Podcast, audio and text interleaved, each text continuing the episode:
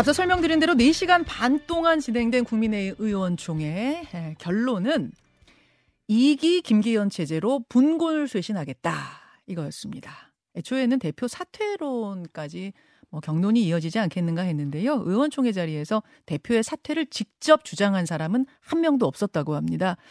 결국 대표가 물러선다고 해도 대안이 마땅치 않다는 현실론이 의총을 지배한 거 아니냐 이런 분석 나오고 있지요. 어, 김기현 대표는 총선에 정치 생명 걸겠다 말했습니다. 통합형 인선하겠다 이런 말도 했습니다. 이 정도면 과연 국민의 눈높이를 만족시킬 것인가 이게 쟁점입니다. 오늘 첫 인터뷰는요. 어, 현 지도부의 일원으로 활동했기 때문에 현 지도부 속사정도 누구보다 잘 알고 그런가 하면 지도부 밖의 분위기도 잘 아는 분이죠. 김재원 최고위원 만나보겠습니다. 어서 오십시오. 안녕하세요. 어제 긴급의총 분위기는 진짜 어째 어땠다고 알고 계세요? 근데 이제 보통 이제 네. 국회의원 국회의원 임기 4년 동안에 의원총회가 한 4시간 이상 어, 있으려면 굉장히 심각한 상황이에요. 어. 통상 의원총회가 뭐 30분, 1시간 어허. 뭐 그게 대부분이고 한 4시간 정도면 이제 어, 당의 그 중요한 그 어, 기점에서 의원들이 하고 싶은 이야기를 다 하자 뭐 그런 분위기였겠죠. 그런데 음. 어, 일반적으로 생각하는 이뭐 김기현 대표 사퇴론이 그 현장에서 나오고 사퇴하라 뭐 이런 이야기가 나올 그런 분위기가 될 수가 없는 것이 예. 뭐 그렇다고 해서 무슨 대안이 있는 것이 아니거든요. 결국 어 그리고 음. 사실 우리 그 국민의힘은 보수 정당이잖아요. 예. 보수 정당에서 어, 대표 사퇴를 직접 주장할 정도면 그 이전에 대표가 물러나요. 아 그렇습니까? 예, 그, 그, 정도, 정도 분위기가 되면 예, 그 정도 분위기가 되면 이미 물러날 수 있는 상황이 되어 있는 것이지 아. 그만큼 뭐 대표 사퇴를 주장하고 그 뭐 특별한 경우에 뭐 아주 아주 독특한 의원이 있으면 모를까 대부분은 어... 음, 그런 상황까지는 안 가죠. 이번에는 그, 그 분위기까지는 안 갔었다고 전체적으로 보시는 그렇죠. 거군요. 그리고 어, 과거에 이제 열린 우리당 시절 예, 그러니까 예. 2004년부터 2008년 사이에 예. 그때 당시에 보면 보궐선거를 우리 당이 그때 당시 이름이 한나라당이었는데 예. 한나라당이 이 일곱 번 연전 연승을 했어요. 음. 그때 보궐선거 때마다 그 열린 우리당의 당 대표가 바뀌었거든요. 음. 한 번쯤면 바뀌고 또또 바뀌고 또 바뀌고 상대당이 음. 그러다가 결국에는 당이 망가져서 음. 어, 대선도 망가지고 총선 때는 당이 두 동강 나고 네.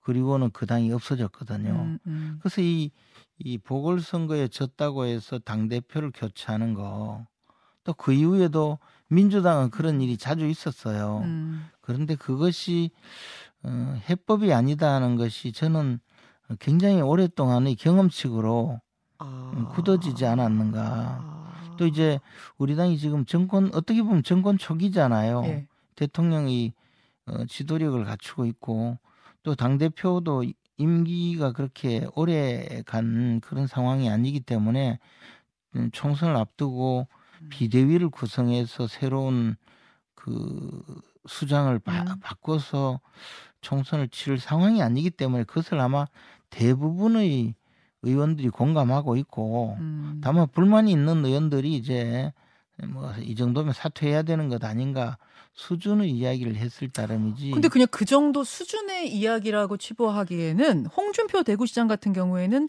전쟁에서 지면 장수가 책임져야 한다 이런 얘기했고 아, 오선의 중진 서병수 의원은 SNS 통해서 대통령실만 쳐다볼 게 아니라 국민의 소리를 앞서 전달할 결기가 있는가?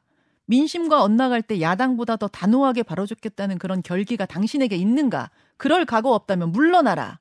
집권당 대표라는 자리는 당신이 감당하기 버겁다. 뭐 이런 얘기했고 최재형 의원 같은 경우도 의총장 들어가기 전에 SNS에다가 국민이 내린 사약을 영양제나 피로 회복제로 생각해서는 안 된다. 뭐 이런 얘기 했거든요. 다 SNS 했잖아요. 다 SNS 했죠. 뭐 홍준표 시장이야 원래 그런 분이고 원래 그런 분이라는 게 무슨 뭐 물러나라고 어디 한두 분한테 하는 게 아니잖아요. 그러니까 그냥 그렇고 어. 나머지 두 분도 SNS에 예. 그렇게 이야기한 거잖아요. 그래서 예. 이것이 그 현장에서 해서 그러면 물러나라고 해서 많은 의원들이 거기에 동조해서 대표를 쫓아낼 만큼의 그 힘이 있느냐 음. 또는 그럴 정도의 분위기인가를 현장에서 보고 느끼잖아요. 그러니까 현장에서는 그런 얘기를 하지 않죠. 아, 그 근데, 현실론 예. 쉽게 말해서 예, 예, 예, 현실적으로 불가능한 상황이 되면 예. 나는 이렇게 정의로운 이야기를 하지만 음. 그러나 그것으로 이 문제가 해결되지 않는다는 것도 동시에 이해를 하면 이제 뭐 SNS에는 올려도 아. 어, 말은 그렇게 하지 않는 경향이 많죠. 대한 부재론 쪽에 무게가 확 실린 거다. 그분들도 대한 부재한 걸 알고 계시다. 뭐 그런 말씀이세요? 어, 저는 대한 부재를 넘어서서 예. 어, 지금 대표를 바꿔서 어, 과연 어, 저 올바른 길이 나오겠느냐. 어... 저는 뭐 지금 대표를 어, 바꿔서 그러면 당장 전당대회를 통해서 새로운 네. 대표를 뽑기는 어려울 거고 예. 그러면 비대위를 구성해야 되는데 그 문제로 넘어가면요 당이 혼란에 빠져서 한 한 달 이상 가야 돼요. 음. 그러면 결국은 망하는 거죠. 쉽게 말하면 아, 혼란하다가 망해요. 예. 근데 오늘 뭐 김재원 최고위원만 나오셨기 때문에 또 다른 쪽에서 나오는 이야기들 제가 좀 대신 전달하자면 어 이용 의원 같은 분이 내부 총질하지 마라. 지금은 단결할 때다 얘기하니까 김웅 의원은 그럼 우리가 강서구청장을 단결 안 해서 진 거냐? 단결 못 해서 졌다는 이야기냐? 뭐 이런 이야기가 나오기도 하고. 입장이 조금 다른데 이제 제가 이제 강서구청장 보궐선거 때 거의 이틀에 한 번 정도 꼴로는 네. 현장에 가 있었어요. 예, 예. 단순히 뭐 선거 사무소보다는 음. 바깥에 가서 골목골목 다니면서 이렇게 지켜봤는데 예. 어, 단결했다고 저는 생각하지 않아요. 그래요. 네, 그래서 굉장히 많이 오시지 않았어요? 전국에서 막 원외 분들? 선거라는 것이 민심을 얻는 거잖아요. 예. 지역 유권자의 어, 민심을 얻고 민심을 얻어서 투표장에 가고 예. 그분들이 우리 후보에게 기표를 해서 투표 용지를 투표함에 넣는 것이 이 승리하는 것인데 음, 음. 그냥 어, 이 선거가 졌을 때 내가 여기에 참석하지 않았다. 어, 라고 혹시 어, 그 지킬까봐 음. 와서 인증샷이나 찍고 가는 그런 것이 과연 어, 참여인가요? 어, 단결하지 않았다고 보세요. 그러니까 김웅 의원이 단결 못해서 우리가 강서구청장 진 겁니까? 그 문제가 아닙니다라고 했을 때. 아니, 그래서 저는 제 이야기는 단결하지 않아서 진 것이 아니다라고 말할 정도로 단결하지는 않았다. 아, 그리고요, 이런 지금 이 상황을 놓고, 네. 어, 저, 결과가 벌어지면 책임을 그 당 대표에게 묻고 또는 당을 어, 이끌어온 사람들에게 묻고 끌어내리고 그 다음에 다음 상황을 대비하는 것이 이 과연 옳은 일인가에 대해서 오랫동안 정당 생활을 한 제가 보기에 네. 그렇게 한 당이 잘 되는 것이 아니라는 거죠. 왜냐하면, 그. 왜냐하면 음. 특히 집권당의 경우에는요. 네네.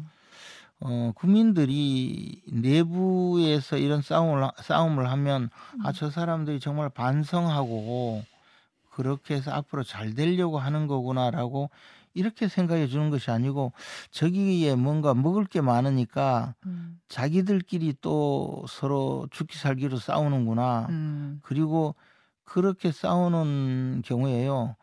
어, 좋게 보는 것이 아니고 이것을 그러니까 다시 말씀드리자면 당을 혁신하자 그 네. 잘되 잘 되려면 이렇게 가야 된다 이렇게 네. 보는 것이 아니고 예. 그냥 단순 권력 투쟁으로 봐요. 어. 그러면 아마 어, 다음에 조사하면 지지율이 확 떨어져 있을 거예요. 아하. 근데 또 바뀌는 모습, 뭐 되든 안 되든 혼란이 있든 안 되든 처절하게 바뀌려고 노력하는 모습을 지금 보여주지 않으면 무려 17%포인트 차이로 졌는데 그러면 정말 총선에서 어려워지는 거 아니에요? 우리 후보가요, 처음에 공천하기 이전에 한 15% 치고 있었어요. 공천 전에 여론조사 네, 돌리면? 제, 가 아. 보기에는 그래서 저는 뭐 공천 때문이라든가 네. 당 지도부가 잘못해서라기보다 네. 네. 불리한 싸움에서 어 그런데 이제 우리 후보가 두 명이 나가서 네. 그걸 반으로 갈라서 뭐 한 7%대 지고 나면 그 후에 공천을 안 했기 때문에 그러면 어진 것이 뭐 우리 책임이 아니다 이렇게 음. 하기도 어려운 상황 으로 몰린 음. 그런 좀 특수 상황이었기 때문에 알겠습니다. 국정 기조의 전환이 필요하다. 지금 지금은 이것은 이제 뭐 조중동 사설에서도 이제 이렇게 얘기하고 있습니다. 대통령의 국정 기조 전환 없이는 어렵다. 이 부분 어떻게 보세요? 항상 나오는 이야기가 이제 국정 기조 전환인데 저는 네. 뭐 그것은 어, 그렇게 갈 거라고 생각을 합니다. 아, 그리고 이제 총선을 앞두고 특히 어, 대통령 대통령 스스로가 어, 많이 민심에 귀 기울이고 어, 그런 조치를 하리라고 보는데 음흠. 그것을 현실화하는 것은 대통령 참모들 뭐 특히 이제 비서실 그리고 내각인데 그분들이 제 역할을 좀 제대로 했으면 하는 마음이에요. 어허. 그런데 이제 지금 대통령실이 뭐 상당히 그 수석부터 예. 어, 행정관들까지 뭐 저 그 실무자들인 행정관들 예. 우리가 뭐 대통령 비서실에서 비서관 행정관 하면 대단히 큰 일을 하는 것 같지만 사실은 굉장히 실무자들이거든요. 음. 이분들까지 뭐 총선에 많이 나온다면 대통령실이 지금 많이 개편을 되, 되는데 음, 그렇죠. 그렇게 됐을 때 과연 또 대통령실이 어느 정도 효율성 있게 어. 이 문제를 끌고 갈 수 있을까? 그 문제는 약간은 그 좀 걱정스러운 한 30명이 나간다는 거잖아요, 지금.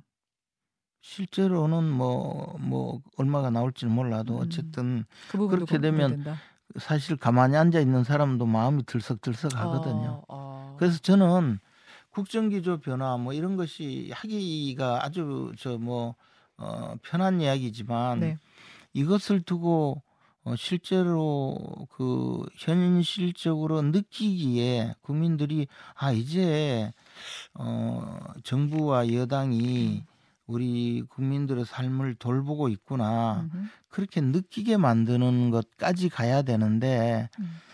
그리고 그것을 느껴서 총선에서는 음. 집권당이 계속 좀 더 잘했으면 네. 좋겠다로 네. 가야 되는데 그렇게 느끼게 하는 데는 상당한 노력이 필요하다. 상당한 거죠. 노력이 필요하고 당이 그런 부분에 대해서 더 직언을 해야 되지 않느냐. 지금은 너무 용산 출장소 같이 전락한 거 아니냐 이런 비판도 나오거든요. 근데 김기현 대표의 포지션 자체가 그런 것을 하긴 좀 어렵지 않겠느냐. 이제 뭐 전당대회 과정을 통해서 국민들이 봐온 거에 의하면 그런 사, 얘기도 나옵니다. 사실은 뭐 대부분 여당 여당 시절의 대표들이 예. 실제로 그랬었죠. 그리고 그러나 이제 그것이 예. 고위당정청 회의를 통해서 예. 치열하게 예. 고위당정청 회의에 저도 멤버로서 여러 예, 번그 예. 당의 그 입장에서도 가고 음. 또 정무 수석의 입장에서도 가고 예. 해보면요.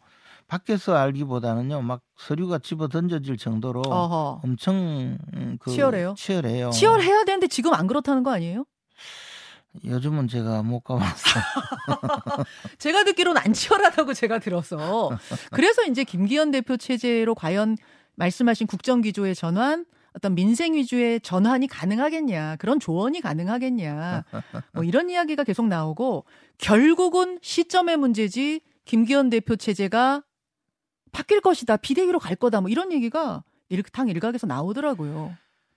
저는 뭐 그런 것은 바람직하지도 않고 가서도 안 된다고 생각하고요. 또 그럴 어. 그럴 가능성도 별로 없다고 보는데요. 음. 예를 들자면 이런, 이런 거예요. 예. 그것을 어 대통령실이나 내각이 모든 것을 다 결정하고 어 그것을 정한다고 하는 전제 아래 그 그런 이야기가 나오는 건데 음흠. 제가 이번 선거에서 뭐 양평동 구체적으로 이야기하면 그 선거구 내 양평동 네. 일원에 가면 이제 작은 빌라들이 많은데 이번에 네네. 우리 후보의 공약이 빌라를 아파트로였거든요. 그렇죠. 네. 근데 만난 그 어르신이 네. 내가 국민님 찍기는 찍는데 어. 이 공약 자체가 결국 우리 같이 세입자들은 다 쫓아내야겠다는 아. 거 아니냐. 아. 그러니까 당도 그런 뭐 공약이라든가 저 국민들을 음. 대할 때 느끼는 그, 그 사소하게 느끼지만 전략? 굉장히 큰 음.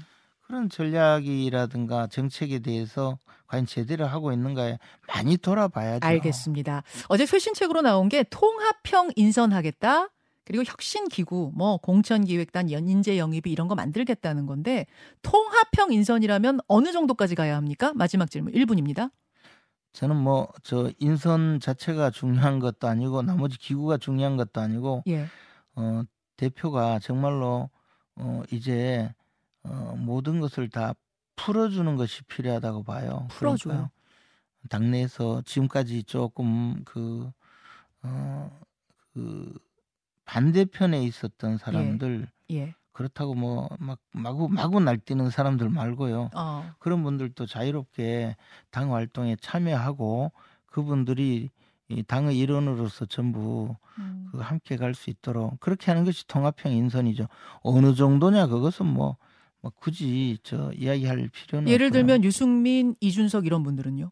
뭐 그분들도 이제 같이 가는 예, 근데 뭐 유승민 대표는 제가 보기에 이미 당을 떠날 것 같은 느낌이 들고요. 아. 이준석 대표와의 요즘 뭐그저 안철수 대표와 아. 그 싸움을 보면 이준석 대표를 뭐 응석바디로 보던데 네. 어, 그렇게 보면 안 되고 그분은 정치 아주 특화된 정치 기계 인간인데 그렇게 보, 봐서 싸움이 끝나질 않아요. 그래서 알겠습니다. 이런 문제를 예, 좀더 제대로 보고 좀 봤으면 저 해결했으면 좋겠어요. 여기까지 예, 오늘은 말씀 듣겠습니다. 김재원 최고위원 고맙습니다. 고맙습니다. 김현정의 뉴스쇼는 시청자 여러분의 참여를 기다립니다. 구독과 좋아요, 댓글 잊지 않으셨죠? 알림 설정을 해두시면 평일 아침 7시 20분 실시간 라이브도 참여하실 수 있습니다.